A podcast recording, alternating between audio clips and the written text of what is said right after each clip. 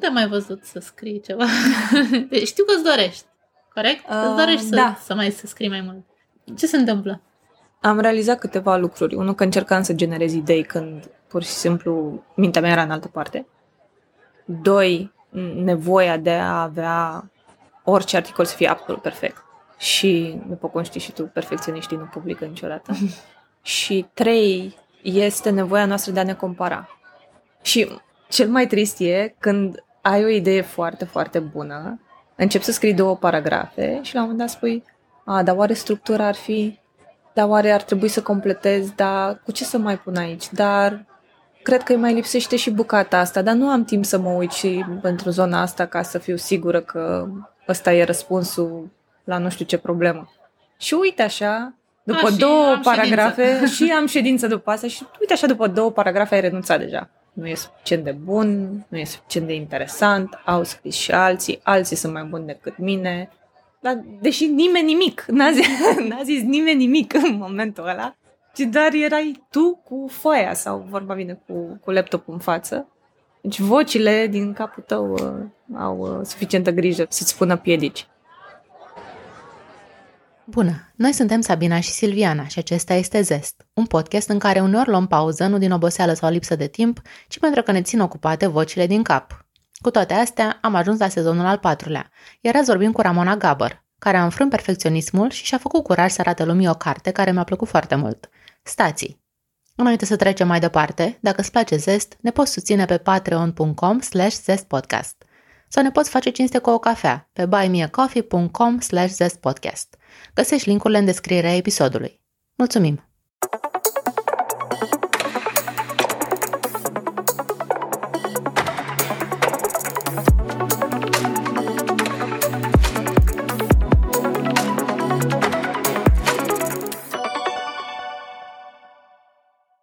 Ramona Gabăr a studiat jurnalism și comunicare la București și a scris de-a lungul timpului în diferite forme, fie pe blogul personal, fie în publicații precum Dilema Veche și Dilemateca.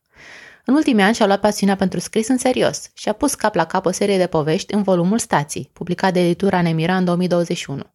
Din 2013, Ramona locuiește la Bruxelles și o las mai bine pe ea să vă povestească cu ce se ocupă și ce relație are cu scrisul.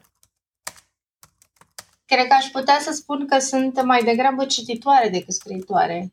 Citesc mult mai mult decât scriu. Uh, scriu uh, puțin printre picături, pentru că nu am timp și chiar când am timp mi-e greu să intru în um, starea necesară pentru scris, pentru că am un full-time job altul decât scrisul. Sunt funcționar, lucrez la, acum lucrez la Comisia Europeană, am o echipă care face monitorizare media, care face rapoarte media pentru președinte, pentru comisarii europeni. Vine în continuare a studiilor mele, fiindcă eu am făcut comunicare și jurnalism. Am făcut și un master în comunicare și când m-am mutat la Bruxelles, prima oară am lucrat uh, la Consiliu, în departamentul de presă, unde făceam tot monitorizare media. După aia am lucrat foarte mult pe partea politică, adică am scris briefing-uri, am pregătit Consiliul European, am făcut multe lucruri mult mai politice. Am lucrat în cabinetul secretarului general al Consiliului, unde mă ocupam de multe dosare politice pe afaceri externe, migrație și așa mai departe. Și acum, de câteva luni, din iulie, m-am întors pe domeniul pe care îl cunosc eu cel mai bine, comunicare puțin, mă rog, și la intersecția cu jurnalism și fac, uh, din nou, monitorizare media. Nu lucrez eu foarte mult um, eu personal pe produse, dar mă ocup de echipa care face asta.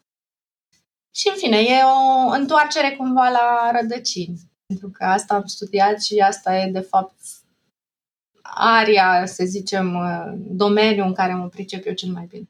Cum de ai uh, ales să lucrezi într-o instituție europeană care e destul de birocratică, cu proceduri și reguli destul de multe, versus să faci comunicare într-o companie privată sau mediu privat sau într-un mediu unde ai poate mai multă, mă gândesc mai multă libertate de a, nu știu, a gândi strategii, a gândi, uh, poate și a scrie mai mult uh, și mai liber. Păi, de fapt, am început să fac comunicare în mediul privat. Eu am fost, uh, am lucrat la Humanitas, am fost uh, director de PR și marketing la Humanitas Multimedia Uh, șefa mea era Mihaela Coman și împreună eram, uh, adică era un mediu foarte, foarte creativ. Pe partea de grafică era Adrian Răileanu, care e foarte activ în social media și foarte multă lume îl urmărește. Era într-adevăr un mediu în care orice idee putea fi împachetată și despachetată în diverse moduri și puteai să vii cu orice idee, oricât de nebunească. Um, era un brainstorming de, de idei nebune și era un mediu extrem de fertil din punctul ăsta de vedere. Adică noi încercam să facem uh, PR și marketing și comunicare în general într-un mod care să implice cât mai mult uh, actori, să facem cât mai multe evenimente, cât mai iește din comun. Mm, deci așa am început pe partea asta, după care am hotărât să plecăm din țară, am ajuns într-un punct în care ne-am dat seama Uh, după ce s-a născut Maria, copilul nostru, eu și cu soțul meu ne-am gândit că a venit momentul să plecăm, pentru că am avut niște episoade aproape traumatizante, aș putea să spun, în uh, maternitățile, din maternitatea în care am născut, după aia când m-am întors cu ea peste o săptămână, din cauza unui icter și m-am trezit noaptea cu gândaci care mișunau prin salon, uh, în fine. Deci am avut niște experiențe care ne-au cumva ne-au convins, noi aveam așa un gând să plecăm. Eu am aplicat la mm, concursul ăsta de funcționari și în momentul în care am ajuns să fiu pe listă și în momentul în care am primit prima invitație la interviu și prima ofertă de job, a fost cumva cel mai potrivit pas în momentul ăla. Și sincer să fiu, primul an a fost cam greu pentru că nu aveam încă plasa asta de siguranță socială, adică nu aveam o rețea foarte mare de un grup foarte mare de prieteni. Mulți dintre prietenii noștri rămăseseră încă în România, deci primul an a fost complicat din punct de vedere emoțional. Dar după aia s-au așezat foarte frumos lucrurile și suntem înconjurați de foarte mulți oameni, de mulți prieteni în România, deci nu de prieteni pe care ni-am făcut acum, dar de prieteni vechi unii dintre ei pe care îi știm de 20 ceva de ani, deci s-a, s-a adunat așa un grup foarte frumos la Bruxelles. Mi se pare că e cea mai bună decizie pe care am luat-o în ultimii 10 ani. Cred că foarte mulți oameni din România, mai ales din generația noastră sau ultimele generații, așa au, uh, au cochetat cu ideea sau chiar au plecat. Eu am fost plecat de două ori și m-am întors și cunosc multă lume care ori s-a gândit, ori chiar a plecat. Nu vreau să zic că e pentru toată lumea, adică eu înainte să fiu mamă, uh, nu m-aș fi gândit că o să plec din țară. Pentru că, mă rog, trăiam și într-o bulă dintre asta în care mi era confortabil și nu mă lovisem încă de erorile sistemice care îți fac viața un calvar totuși dacă stai să te gândești. Și am și foarte mulți prieteni, adică aveam la vremea, asta, la vremea aia, acum ei cam au, au plecat aproape toți din țară, dar aveam o viață faină în București, adică știam toate locurile, era locul meu și mă simțeam foarte legată de ritmul din București, de tot ce se întâmplă. Uh, nu mă simt în același fel conectată la Bruxelles, adică deși simt că acum aici e acasă, nu cunosc la fel de bine locurile, nu cunosc la fel de bine cultura urbană, dar nu mă simt străină. Bruxelles chiar are farmecul ăsta, aș putea să spun, pentru că jumătate din oamenii care trăiesc la Bruxelles nu sunt belgeni. E un melting pot așa de culturi, de limbi, de umor, de tot. Și pentru că m-a întrebat cum am ajuns să lucrez în instituții care sunt atât de birocratice, eu am avut surpriza să nu fie chiar așa. Adică am avut la Consiliu, când am lucrat în presă, o libertate aproape totală să schimb și să reinventez felul în care se face monitorizare media, să creez um, produse, să, să reinventez toate metodele de lucru, adică nu mi, nu mi se pare în continuare, într-adevăr, comisia e puțin mai birocratică și mai rigidă, asta și pentru că e enormă și ar fi foarte, foarte greu să miști mașinăria asta enormă cu totul. Consiliul e mult mai mic și e de 10 ori mai mic din, dacă stai să te uiți la câți angajați are și e mai ușor de mișcat. Dar eu am avut surpriza asta că în momentul în care mergi cu mintea deschisă și uh, cumva out of the box, așa, ai o grămadă de idei, nu zic că poți să implementezi chiar tot ce trece prin cap, dar există o deschidere să Um, să transformi uh, instituțiile astea și organizațiile din spatele lor în uh, niște mașinării un pic mai flexibile, mai dinamice. în continuare, mie mi se pare un loc de muncă în care dacă ai idei și vrei să faci lucruri, poți. Nu, nu, nu sufăr de birocrație, sincer să fiu.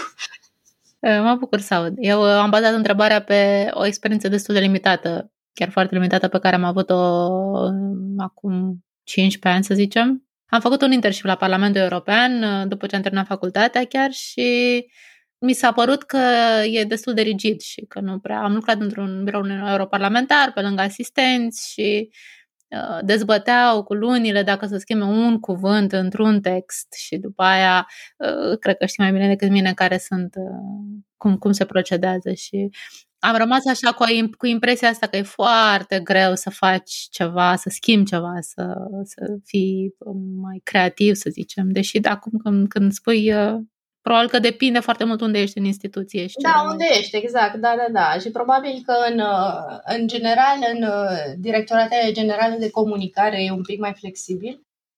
În cele politice, din, poate administrația e mai, poate să fie mai flexibilă, dar din punct de vedere politic, mie mi se pare, adică nu știu că de multe ori aud um, cumva reproșul ăsta că se petrec luni întregi pe un cuvânt sau pe o frază. Uh, pentru că am fost în negocierile astea politice de câteva ori, mi se pare cumva că asta e frumusețea, într-un fel, a Europei, că adună în jurul mesei 27 uh, de experți, fiecare venind din țara lui sau a ei, și care trebuie cumva să găsească compromisul care e convenabil tuturor dacă te uiți în alte părți, vine de undeva de sus, așa facem cu toții. Aici ne punem în șerul mesei și încercăm să găsim soluția care ne convine tuturor. Poate să fie lent procesul și poate să fie și super frustrant, adică poți să stai într-adevăr, cum ai zis tu, luni întregi să vezi de ce este de preferat sau de recomandat ceva.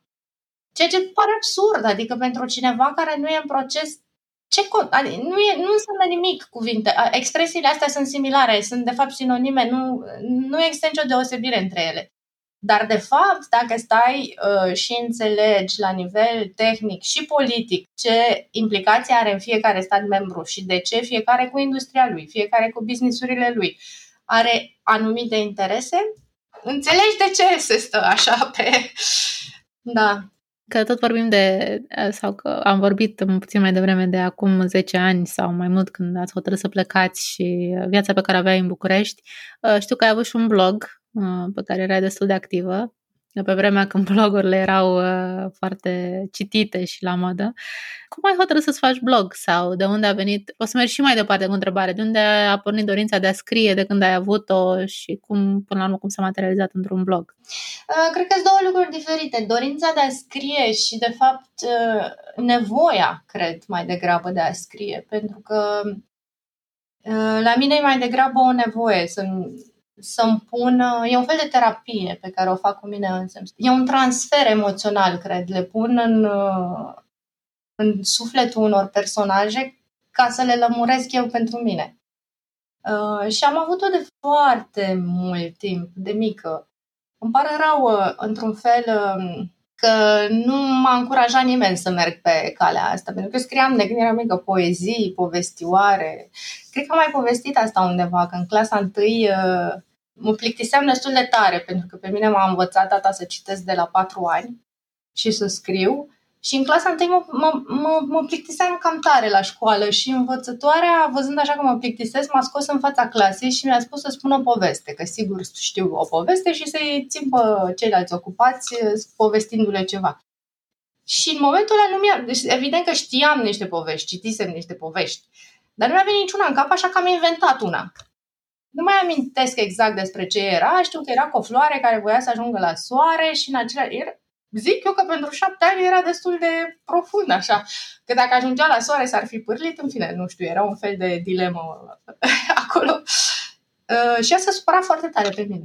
Și uh, a, le-a spus părinților mei o critică, deci a fost o critică, cum ne am fost în stare să spun o poveste, nu, pe care o știe toată lumea, capra cu trez, nu știu ce-a, ce-a fi având de alt cap, și cum ne m-am apucat să inventez o poveste, adică era unheard of, e ceva de neimaginat. Nu cred că am primit încurajarea necesară, dar am scris tot timpul așa pe unde și ce am apucat, o poezioară, o povestioară. asta cu blogul, chiar mă miră că spui de el, pentru că impresia mea era că avea 50 de cititori, adică nu era, n-a fost un blog de succes. Deci la un moment dat am luat, cred că, un premiu pentru debut sau ceva.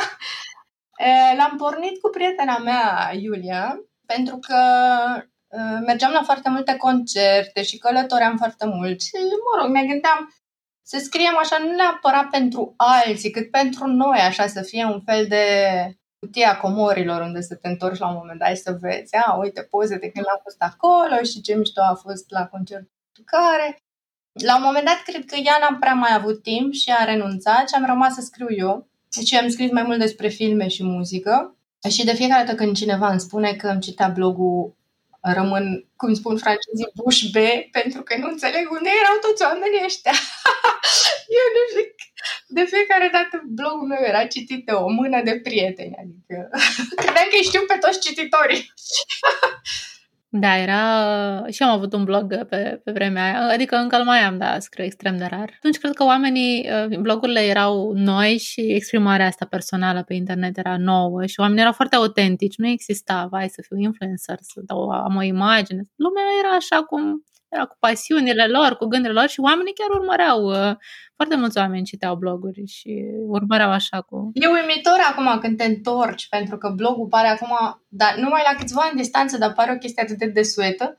Chiar vorbeam cu cineva acum câteva zile și îmi spunea ceva de un blog și am zis, de ce mai citește cineva bloguri? Adică...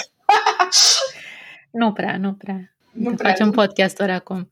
Mai sunt, dar uh, s-au transformat foarte mult, cred. Nu mai sunt aș, genul ăla de bloguri. Sunt niște un fel de site-uri deja, platforme întregi, unde oamenii au niște strategii cu tot felul de direcții. Nu mai scrie nimeni așa, doar vai... Uh. Da, la îndala. Și am văzut și cu foarte multă publicitate, adică adevărații influenceri acum, ei fac foarte mulți bani uh, din publicitate. Mi-ar fi foarte greu, nu, nu citesc aproape nimic din zona asta, dar mi-ar fi foarte greu să urmăresc ceva care e atât de atent construit, adică tocmai asta era farmecul blogurilor, cum ai zis și tu, că fiecare își vărsa acolo fără, fără prea mare discernământ e interesant sau o să aducă trafic sau... Facem un salt în față, nu știu câți ani, că nu știu cum, cum ai scris cartea exact. Cum a luat naștere stației, cartea pe care ai publicat-o anul trecut, în 2021? Cât ți-a luat să o scrii? Ai publicat-o în pandemie? Uh, ai scris-o în pandemie sau era de mai de mult uh, în lucru? Eu am scris-o în pandemie pentru că am avut uh, un moment așa mai de, de respiro cumva, pentru că era mult mai lejer la muncă. Adică nu înseamnă că n-am muncit în pandemie, am muncit, dar era uh, mai lejer și era mult mai mult timp acasă și încercam să fac ceva cu timpul mort pentru că, în general, evident, în afară de muncă, mai sunt ieșiri, mai sunt întâlniri cu prieteni, mai mergi la un concert, mai mergi la un restaurant, dar acum nu era nimic în afară de alea câteva ore de muncă. Și mă rog, stat cu ai mei, dar am încercat să umplu cumva mai creativ timp, timpul ăsta și m-am apucat și am scris, uh, cred că toate sunt scrise atunci, nu știu dacă, cred că aveam vreo două, trei schițe dinainte, adică aveam niște idei pe care le Uh, le creionasem un pic, dar nu le adusesem într-o formă finală și le-am luat și cred că s-a scris uh, destul de, adică am scris destul de ușor pentru că am avut timp și am avut și spațiu mental. Mi-am permis, pentru că nu mai erau alte, multe alte lucruri de făcut, să mă închid cumva într-o cameră atât fizică cât și mentală și, să, și să-mi dau timp să scriu, să le cizelez un pic și nu e singura carte pe care am scris-o, pentru că am mai scris cu Maria, care avea 10 ani atunci, o carte pentru copii în franceză. Adică am făcut, am avut mai multe proiecte, am creionat mai multe lucruri în anul ăla de pandemie, dar uh, ăsta e singurul proiect care s-a finalizat. Nu a fost foarte greu. A fost greu să mă hotărăsc când arată destul de bine ca să o pot arăta cuiva. Pentru că sunt perfecționistă, ăsta e un, ăsta um, e un mare defect. Și întotdeauna mi se pare că nu e destul de bun nimic din ce fac, nimic din ce produc și am extrem de des uh, puseuri de-astea de sindromul impostorului.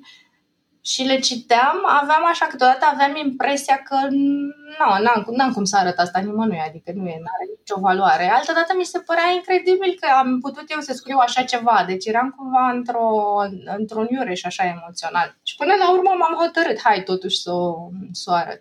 Și am avut noroc, pentru că Eli, Eli Bădică, care coordonează un autor la Nemira, a văzut acolo ceva normal că mai era mult de lucru și am lucrat foarte mult împreună să aducem textul în, în versiunea în care îl vedeți voi. Dar am avut noroc că a simțit că e ceva acolo care merită arătat.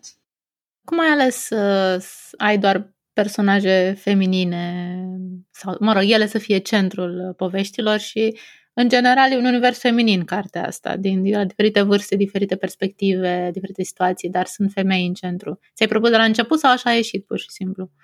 Cred că mi-am propus de la început și cred că nici n-aș fi putut altfel, pentru că ziceam mai devreme că e un fel de terapie, un fel de transfer emoțional pe care îl fac. Și cred eu, așa am impresia că înțeleg mult mai bine mentalul feminin. Pentru că prietenii mei, nu toți, dar nu știu, 90% dintre prietenii mei apropiați sunt gagici, sunt femei. Puțin dintre prietenii mei uh, sunt uh, băieți, bărbați. Și cred că înțeleg mai bine prin ce trec fetele la anumite vârste, prin ce trec femeile în diverse ipostaze ale vieților, în relații sau fără relații, când devin mame. Cred că și asta a fost, a fost o chestie care m-a lovit pe mine foarte tare trecerea asta de la o fată, aș putea spune, adică de la cineva care nu are responsabilitatea asta enormă de a fi mamă la, la maternitate, care e o trecere, pentru mine cel puțin, a fost uh, incredibil de profundă și în același timp apăsătoare, adică m-a debusolat foarte mult și m-am simțit super vulnerabilă în perioada aia. Și din discuțiile pe care le am cu celelalte prietene ale mele care sunt și ele mame, eu, e ceva care te schimbă profund și am vrut cumva experiențele astea pe care le-am adunat, nu numai eu, dar le-am adunat și ascultând povești, să le pun în, uh, în scris. Nu prea pot să-mi imaginez, nu prea mă pot imagina scriind la nivelul ăsta de, de intrat foarte adânc în emoțional despre un personaj masculin. Adică cred că aș putea să scriu despre personaje masculine care nu știu, fac lucruri, adică să fie, o, să fie o poveste acolo, dar să intru în sufletul lor mi-ar fi destul de greu, cred. Nu, de mult uh, cineva de o, o persoană de pe Facebook citise cartea, uh, pusese o poză cu cartea ta și citise jumătate dintre spunea, spunea că citise jumătate dintre proze și plânsese de nu mai, nu mai putea și se gândea ce o așteaptă cealaltă jumătate de carte. Ai mai primit reacții de genul ăsta sau care au fost reacțiile pe care le-ai primit după ce ai publicat de la cititori? Da, să știi că multă lume mi-a spus chestia asta și um, i-au spus și lui Eli, adică Eli îmi transmite din când în când mesaje de genul ăsta, că există oameni care au plâns citind cartea. Cred că asta înseamnă că a, mi-am atins scopul într-un fel, pentru că Asta era ideea, să pun acolo niște povești care cumva să ne deschidă la experiența altora. Adică nu toate experiențele alea sunt experiențe de ale mele personale, dar sunt uh, experiențe despre care pe care le-am construit și reconstruit eu din poveștile pe care le-am auzit și care m-au marcat într-un fel sau altul.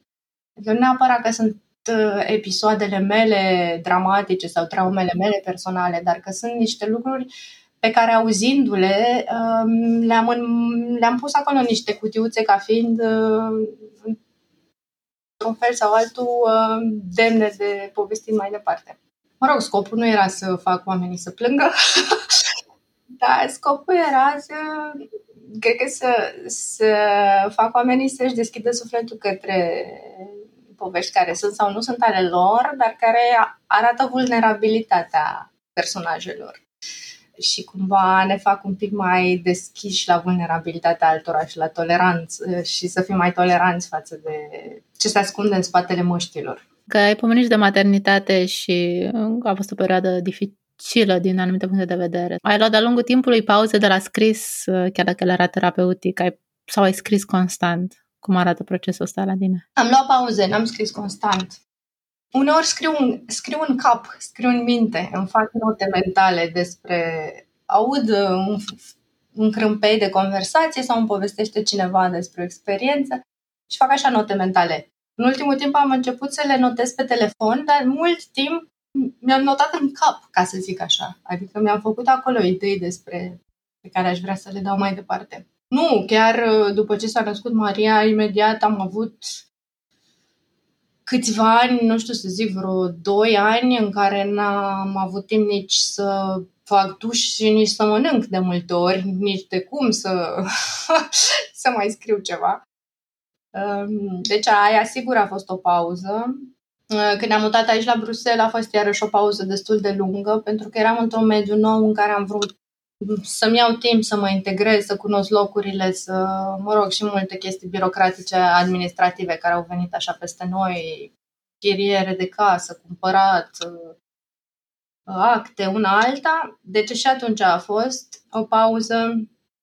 Dar uite, acum, de când cu pandemia, a făcut și pandemia asta un lucru bun, că mi-a deschis așa cumva o portiță în, uh, acolo în creier unde adunase multe povești și acum am început și scriu cumva mai susținut, adică nu pot să zic că mi-am făcut un ritual și că am așa o igienă foarte strictă în care scriu jumătate de oră sau o oră pe zi, dar încerc măcar săptămânal să mă așez și să scriu ceva.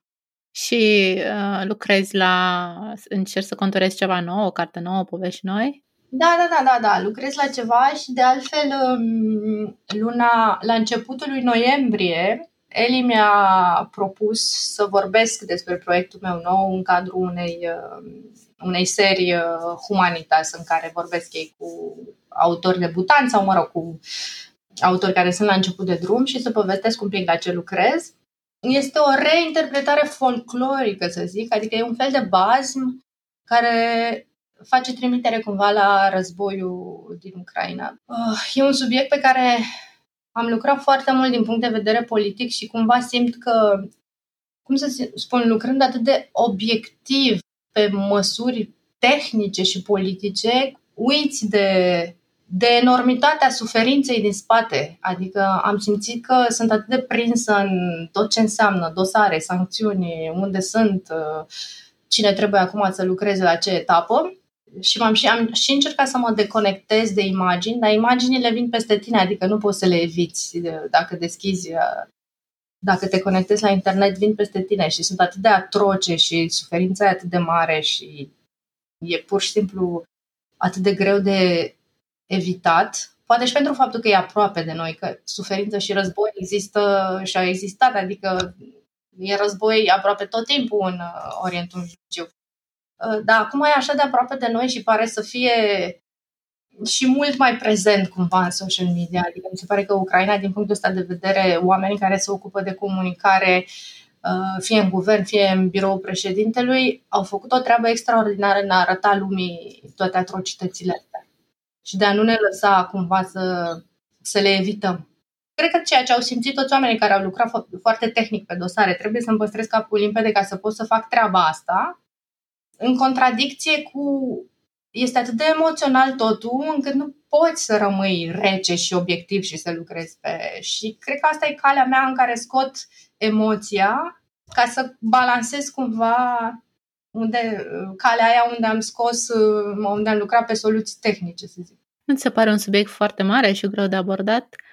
Da, ba da, ba da, tocmai de asta fac um, un pic um, o simplificare narrativă, să zic, pentru că sunt foarte pasionată în ultima vreme de reinterpretările astea folclorice și de tot ce înseamnă reinterpretare a mitologiei, să zicem, în, uh, cumva într-un context modern. Făcând research adică făcând cercetarea pentru cartea asta, am ascultat foarte multe basme slave, Uh, m-am reîntors un pic la Ispirescu, la povești la, și la limbaj, dar și la conținutul basmelor din zona asta de Europa Centrală și de Est, de Balcani, de uh, Rusia, Ucraina. Și mi se pare că nu neapărat că transferi asupra unor arhetipuri ce se întâmplă acolo și că în felul ăsta cumva justifici că lucrurile astea s-au întâmplat și se întâmplă tot timpul, că sunt niște modele recurente sau că nu neapărat că simplifici povestea, dar că prin limbajul de bază, transferul de emoții mi se pare un pic mai, mai subtil. Și dacă te referi la limbajul basmului, este mai frust, e mai puțin um, încărcat. Adică pare să fie înțelepciunea populară în care moartea, războiul, ia tăia capul, uh, nu știu, la... E parte din ceva digerabil. Altfel mi se pare un subiect enorm și nu m-aș băga în primul rând pentru că nu mi se pare că stăpânesc atât de bine istoria relațiilor zonei respective. Nu m-aș băga nici în nimic ce înseamnă apăsarea emoțională a războiului ăstuia și pierderile pe care le au oamenii. Tocmai de asta încerc o, o reinterpretare așa, ca o poveste, să zic. Foarte interesant. Chiar uh, sunt curioasă care o să fie rezultatul. O notă de subsol. Interviul a fost înregistrat în septembrie, înainte să fie acordat Premiul Nobel pentru Literatură. Am întrebat atunci pe Ramona ce îi place să citească și ce recomandă și a fost gând la gând cu Academia Suedeză. Citesc foarte mult în franceză în ultima vreme și o autoare pe care am descoperit-o și care m-a lovit foarte tare este Annie Ernaux, care povestește copilăria ei uh, în Franța din anii 60, 70, chiar 50. Mi se pare incredibil că la o distanță totuși de 30-40 de ani, ceea ce povestește ea este foarte similar cu experiențele pe care le-am avut eu noi în uh, România anilor 80-90. Și, în general, acum citesc autori francezi, mai degrabă autoare. Există un fel de trend, să zic, în literatura franceză contemporană, asta foarte actuală, de femei care scriu despre copilărie și mai ales despre traumele copilăriilor lor. Există o parte foarte pregnantă în trendul ăsta care este despre abuz sexual și așa mai departe, mai ales uh, din copilărie. Uh, nu pot să zic că am citit foarte mult pe tema aia, adică nu, m-am ținut cumva departe, cred că e o zonă un pic uh, cam apăsătoare, așa cam grea pentru mine, dar tot ce înseamnă rememorat copilăria cu uh, traume un pic mai, mai mici. um, da, am intrat foarte adânc în chestia asta și e Camille Laurence, de exemplu, am citit um, cartea ei care se numește Fi, în franceză, fată, nu știu dacă este tradusă în română. Chiar o recomand, este o carte care vorbește despre, din nou, acum 50 de ani, să zicem, în Franța, despre nenorocul de a avea o fată. Deci despre felul în care părinții ei s-au raportat la blestemul ăsta de iacă, este doar o fată. E bine și o fată. Asta e, asta e un citat din carte, știi, în care cineva îi spune tatălui ei întâlnindu-se pe stradă, e bine și o fată.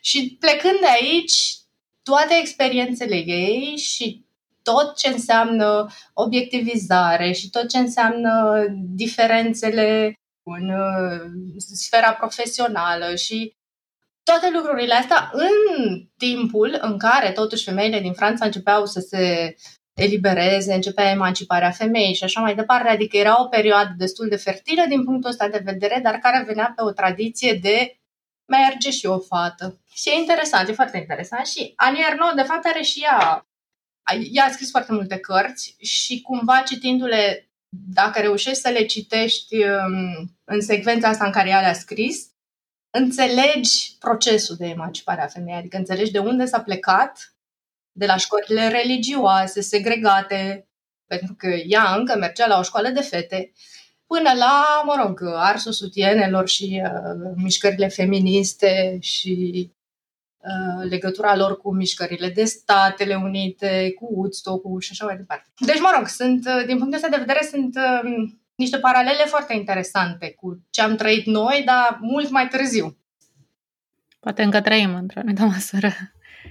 Aici, prin România.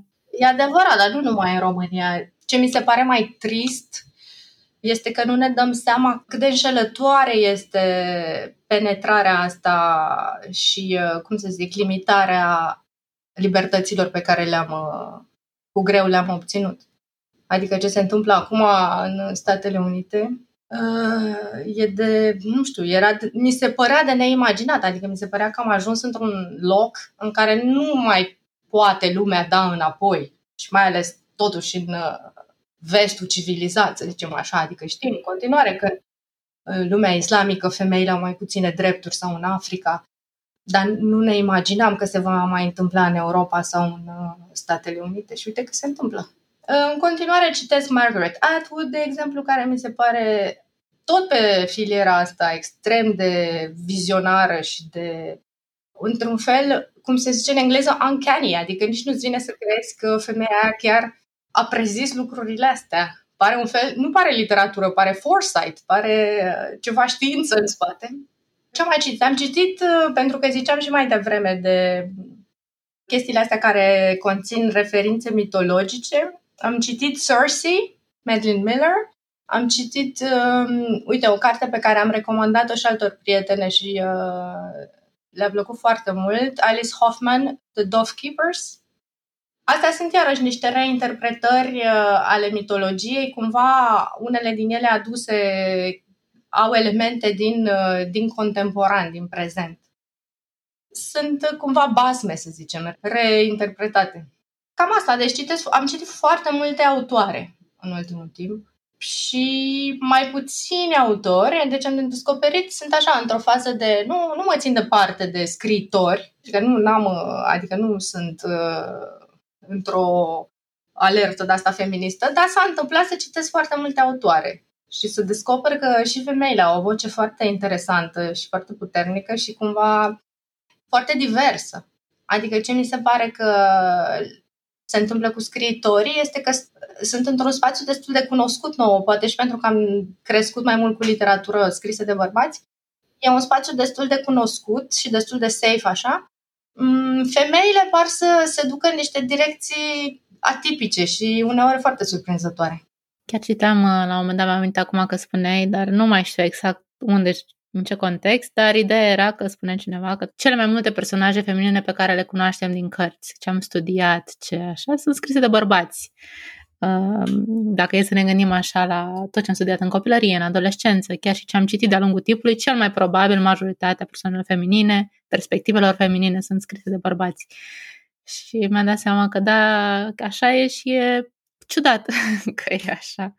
Da, păi asta se leagă puțin și de discuția pe care am avut-o înainte, adică în România să zicem că măcar perioada comunismului a avut avantajul ăsta, că școala era laică, dar în uh, Franța, de exemplu, și în multe, alte din, multe altele din culturile mari ale lumii care dau literatură pe care o citim cu toții, că literatura română, totuși să fim serioși, nu penetrează atât de puternic. Dar multe din țările astea au avut educație religioasă, inclusiv Belgia și, mă rog, mai tot spațiu francofon. Asta înseamnă că totuși femeile nu aveau acces, adică nu, cum ar fi putut ele să creeze personaje feminine când ele erau uh, segregate și puse în niște mănăstiri în care învățau religie și așa mai departe. Adică a trebuit multă vreme ca ele să aibă curajul de a scrie și să scoată toate lucrurile astea din ele. Pe când educația pentru băieți era mult mai liberă și ei erau mult mai încurajați să fie creativi, să scrie, să... Am înțeles lucrul ăsta citind, de exemplu, Annie Ernaux. Cred că sunt multe autoare care își doresc să echilibreze puțin lucrurile. Adică acum că ne dăm seama că totuși personajele feminine trebuie să fie privite și din prisma unei autoare feminine, pentru că avem destule personaje feminine, cum ai zis și tu, pe care le-au desenat bărbați. Dar cred că mai e cale lungă până acolo. Adică e... Uite, o să spun o poveste apropo de chestia asta, că mă fascinează. Nu, nu sunt feministă, adică nu sunt militantă. Dar mă fascinează un pic lumea asta, lumea bărbaților și chiar aveam ieri o discuție cu uh, prietenele mele, pentru că fica mea, Maria, care are 12 ani, a fost aleasă deleghe de clas, deci a fost aleasă reprezentanta clasei, să zicem așa. Dar cum s-a întâmplat procesul ăsta? E foarte interesant.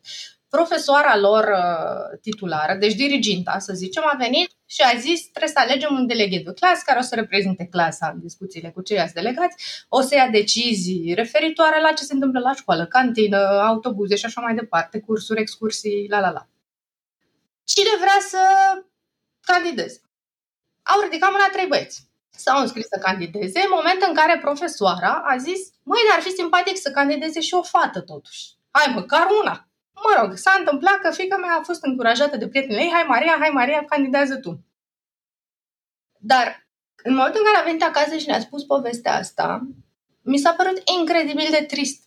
Pentru că ea nu trăiește într-un, cred eu, cel puțin așa mi-am făcut impresia, că nu trăiește într-un mediu familial patriarhal, din potrivă. La noi în familie, eu am un job, tatăl ei este casnic. Deci el este acasă, face de mâncare, face curat, face ceea ce într-o societate patriarhală face femeia. Ea are modelul ăsta, are tiparul ăsta în minte. Ar trebui să aibă mai multă încredere în ea și în ceea ce poate să reprezinte o femeie și în rolurile pe care poate să și le asume o femeie. Și totuși nu. Și asta este ceva ce mi s-a părut extrem de trist. Cum se poate că ea, la 12 ani, a înțeles deja că asta e o lume a bărbaților?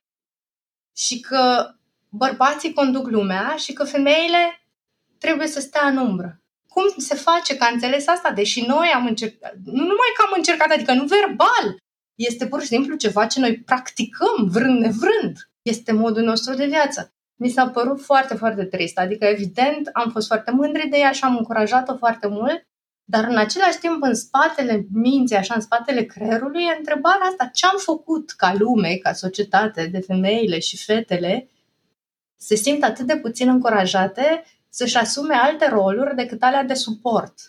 Da, e o întrebare la care o discuție foarte lungă. Și eu mult timp aveam senzația asta, am crescut cu impresia că nu e nicio problemă, fetele au șanse egale, cum, eu dacă vreau să fac aia, tocmai pentru că am avut sprijin de acasă, să studiez, să merg, să fac ce vreau, mi s-a părut că unde? Nu am văzut problemele până m-am uitat mai bine și am zis, stai puțin, că sunt foarte multe probleme și acum în continuare, cu cât de încep să le conștientizezi, cu le vezi mai des și mai, mai pregnant, uh, dacă ești atent și dacă știi la ce să te uiți. Foarte multe exemple în care și femeile însele se pun în posturile astea. E greu de schimbat ceva ce nici, de multe ori nici nu dai seama că există. Da, da, da, pe da. Eu am avut, a fost așa ca o lovitură, adică am avut revelația lucrului ăstuia despre omul pe care credeam că îl cunosc cel mai bine și pe a cărui formare cumva a fost responsabilitatea mea.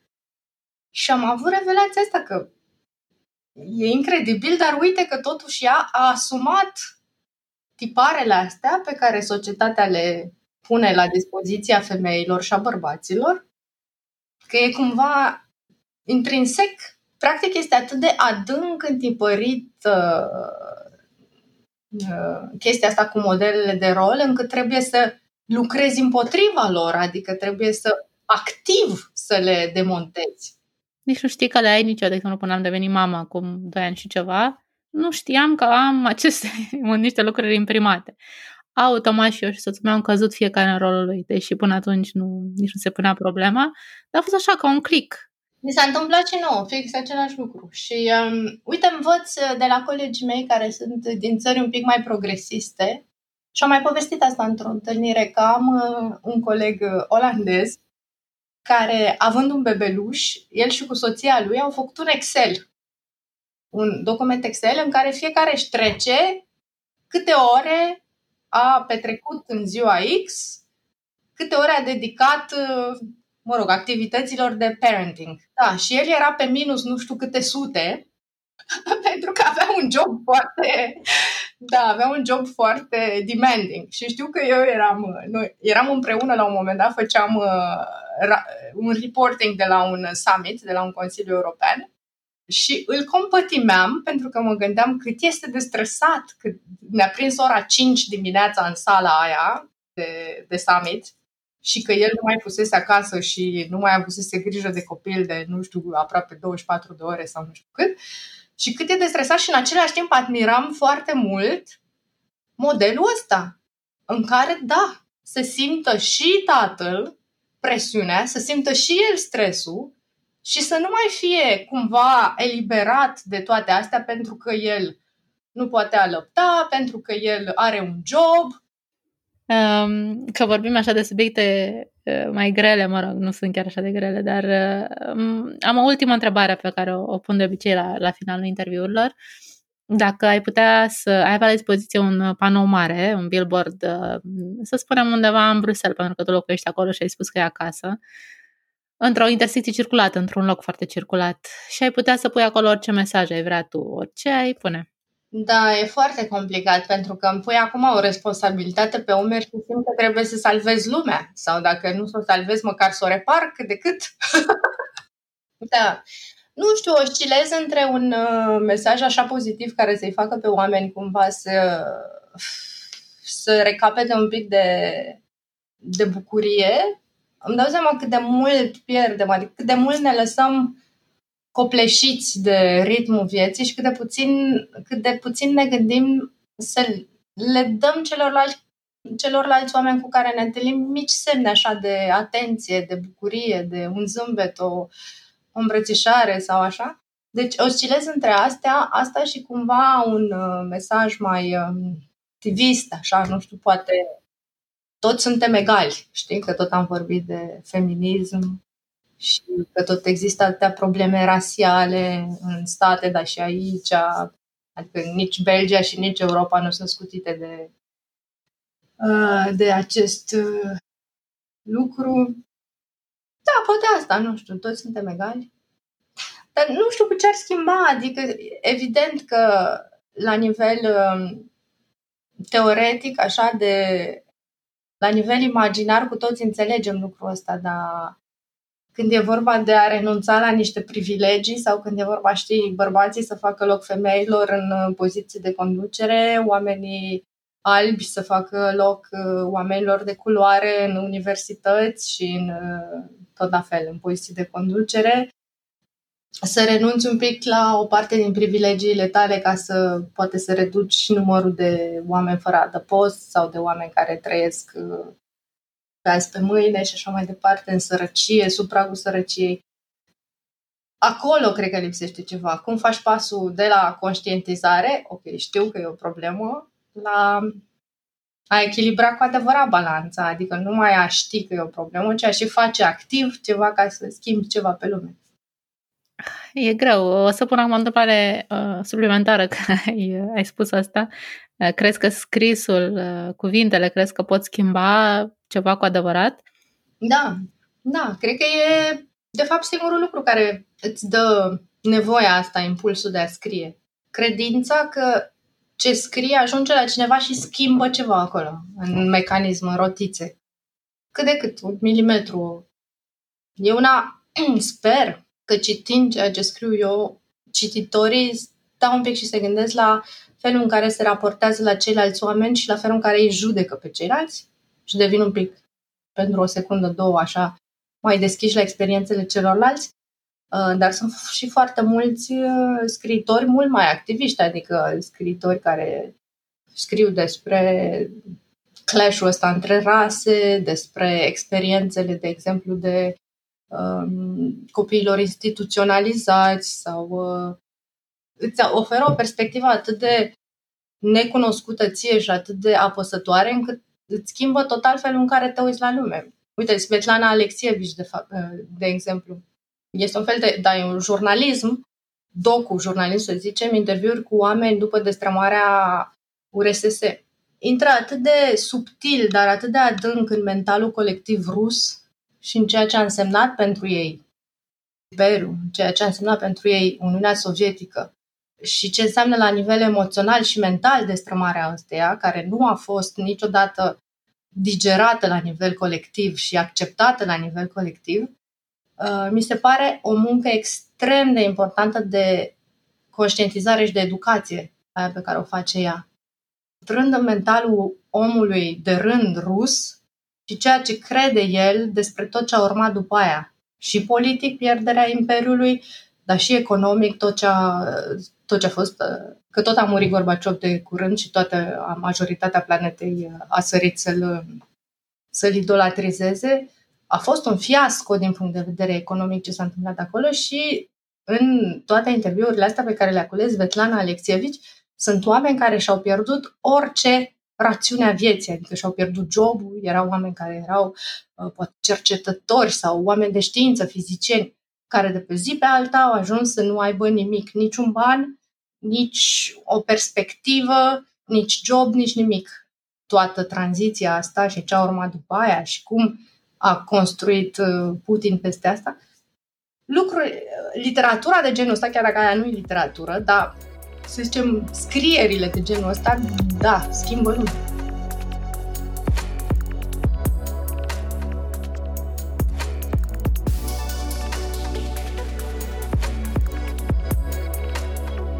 Poate nu trebuie să salvăm lumea, ci doar pe noi de propriile voci. Cred că e suficient.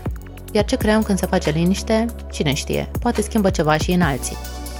Vă las cu ceva ce spunea Meryl Streep într-un interviu. Nu poți să-ți faci treaba dacă ți-e frică. Eu sunt Sabina Varga, gazdă și producător Zest și îți mulțumesc că ne lași să fim vocile din capul tău din când în când. Fac echipă cu Silviana Toader, art director și ninja creativ. Zest apare miercurea. Îl poți asculta pe blacusens.ro sau în Apple preferat. Dacă ți-a plăcut discuția de azi, dă-o mai departe. Și dacă vrei să ne vezi, hai pe youtube.com slash Sabina Varga.